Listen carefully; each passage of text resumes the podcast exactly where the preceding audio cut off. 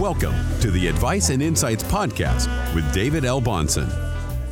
Hello and welcome to this week's Dividend Cafe video and Advice and Insights Podcast. We're recording both at the same time, pretty much in the interest of time. The message is going to overlap a lot, and there's just so much going on. I needed to double up here this week. I actually don't normally like doing that. I prefer to have different content that we're doing at the video each week, letting the video be kind of, you know, ad hoc to what's happened that particular week in the market and in the world around us. And Advice and Insights, I'm usually picking a particular topic I want to dive into. But if I were picking a topic this week in Advice and Insights, it would be the month of October. It would be kind of recapping this this month that we just had because of it being such a significant month in the market overall. And since that's obviously what people who watch the video want me talking about, I figure it's a pretty good week to be doubling up our message. So whether you're viewing right now or listening, I hope you get a lot out of this. If you're listening and not viewing, then I can only tell you that you don't know what you're missing. And for those of you that are viewing, you know how unfortunate of a media choice you made. So here we go. Listen, as I'm recording, it's the middle of the day on Thursday, November the 1st. So the month of October has ended, but the week that we're in has not. And the market, it was up 650 points, let's call it, on Tuesday and Wednesday. And now we're up over 200 here right now. But again, there's a couple hours to go, so don't hold me to it.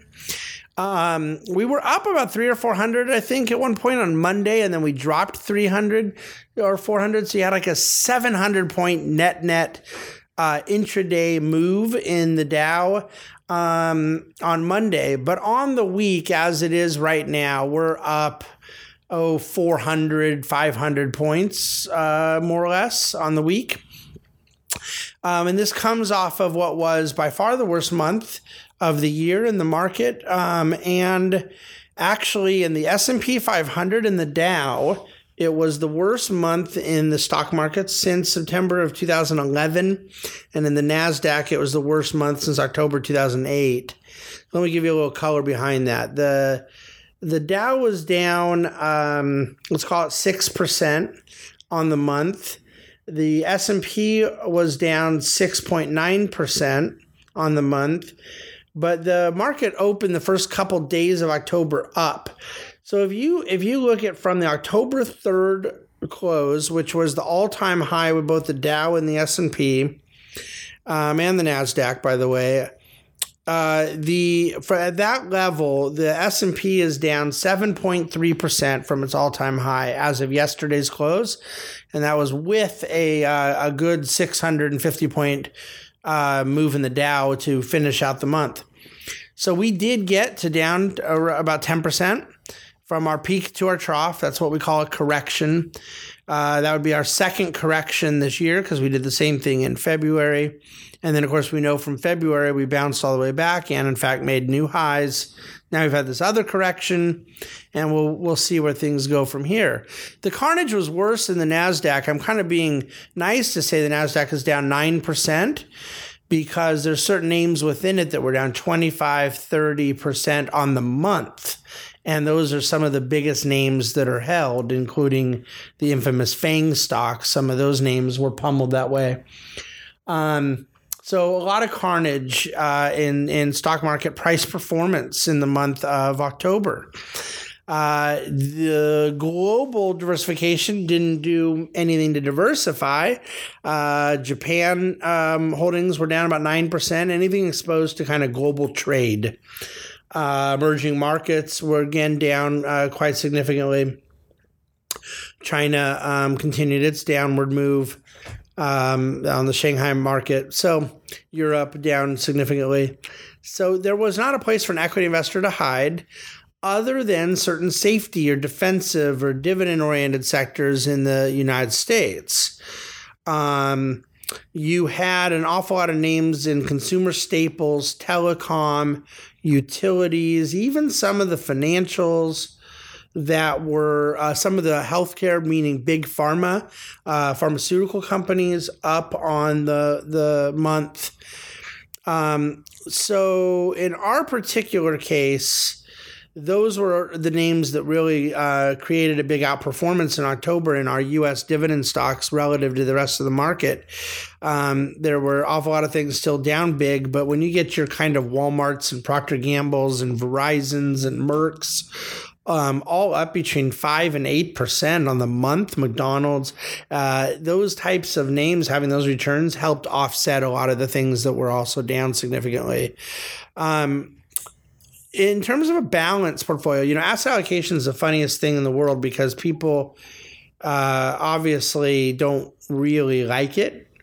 And what I mean by that is they need it and they desperately want it. But what asset allocation does is take things that can be brutal and makes them less brutal. And that's still not, you know, all that positive. But then when things are all going really well, there's something doing less well than others. So there's always something to resent in asset allocation. You either in a good market resent the things that are not doing well, or in a bad market you resent the fact that that you're down overall.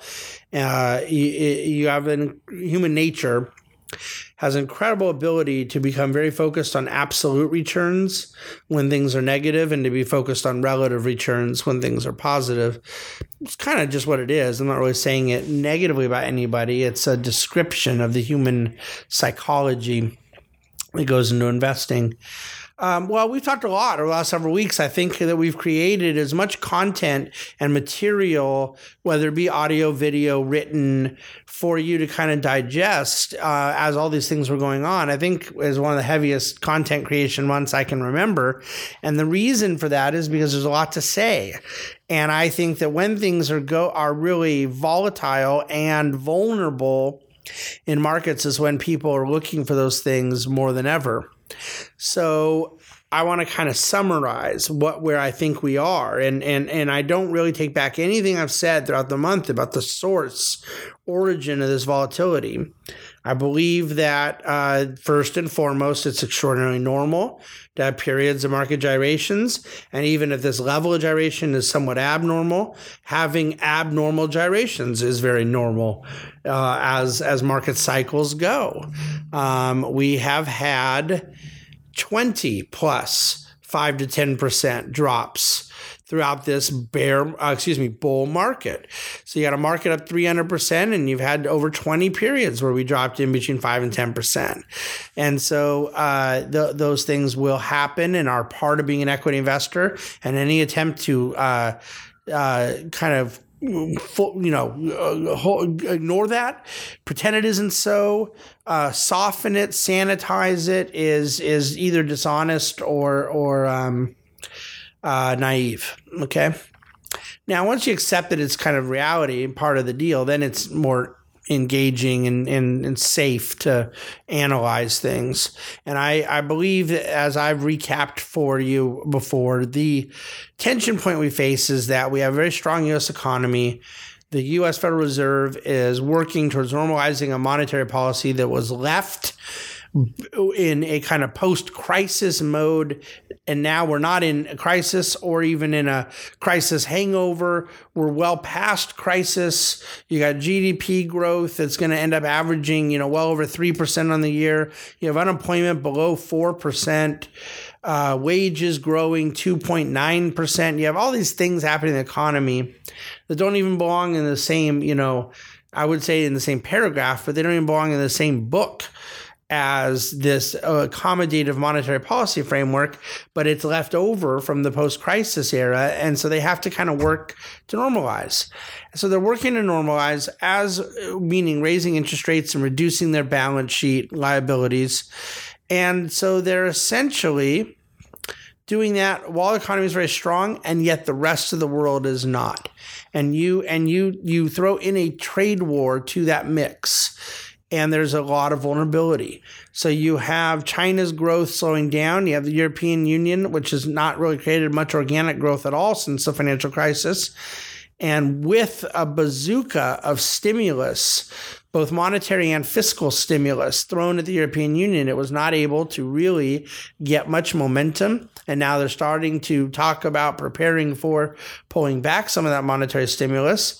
So Europe has not been a great growth partner or any kind of growth partner at all. Italian bond spreads have indicated a lot of vulnerability there. The entire continent is a political hot potato. Their UK is dealing with kind of the logistical aspects around Brexit.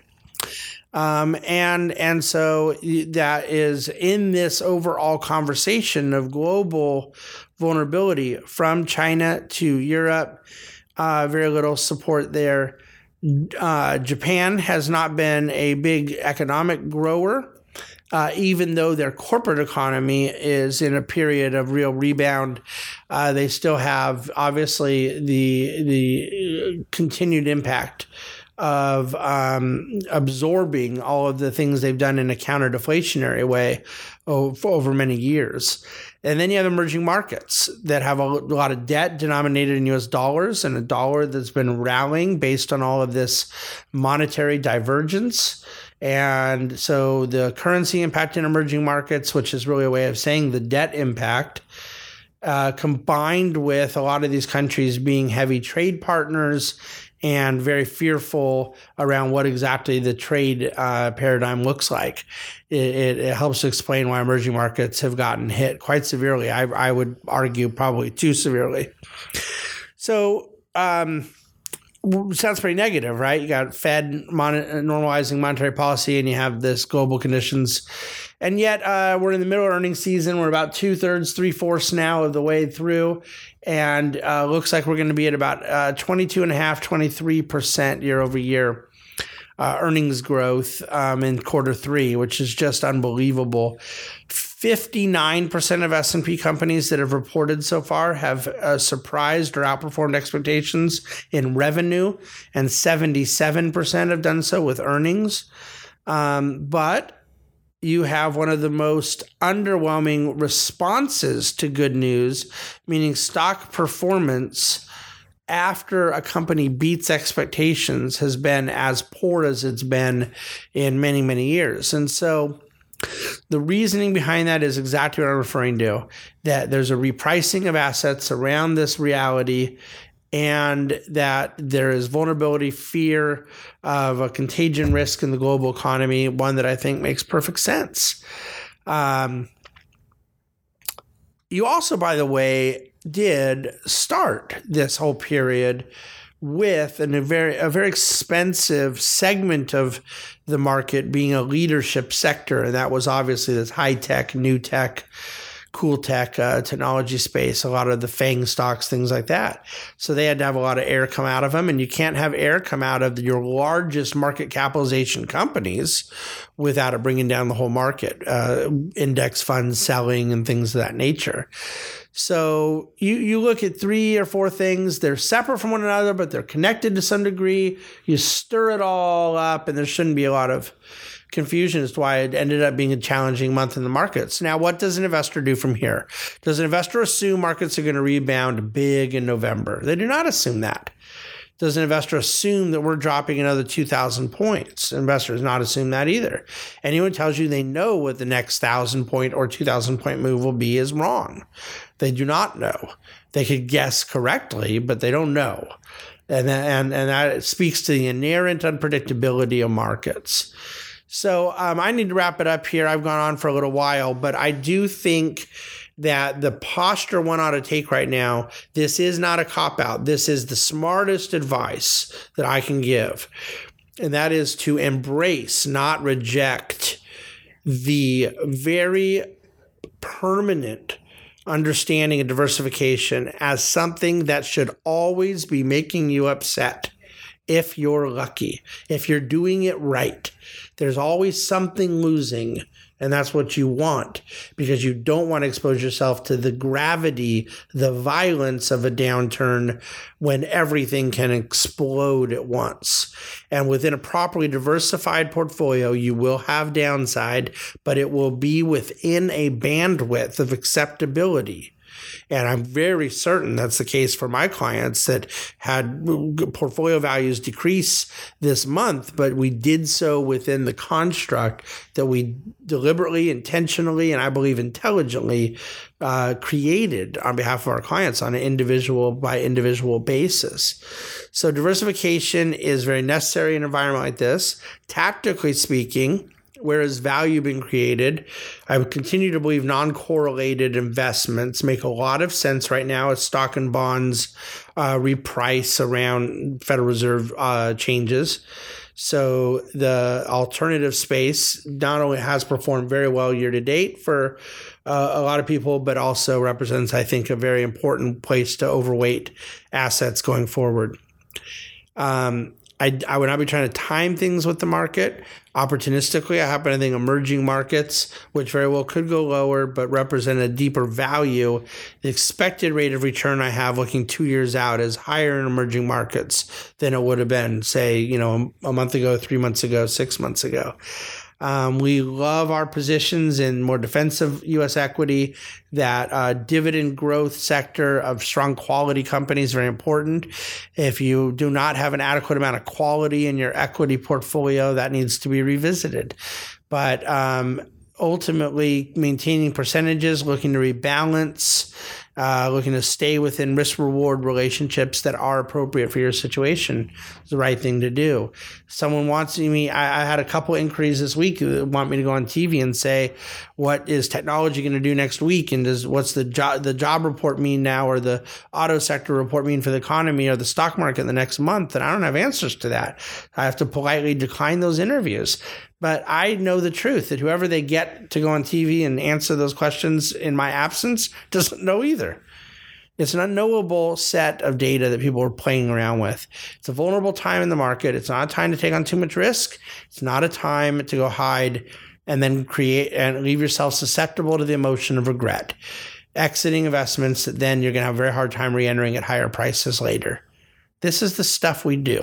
This is our job, to keep people properly allocated. I will gladly take people being upset over the fact that asset allocation creates winners and losers at all time. Then I will take blowing somebody up. This is no time to blow yourself up. Be cautious, be prudent, be disciplined.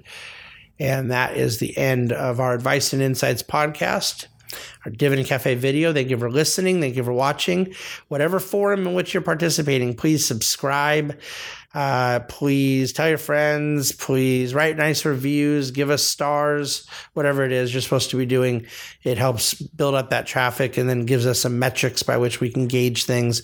We want to make sure we're kind of understanding what people are doing and what they want.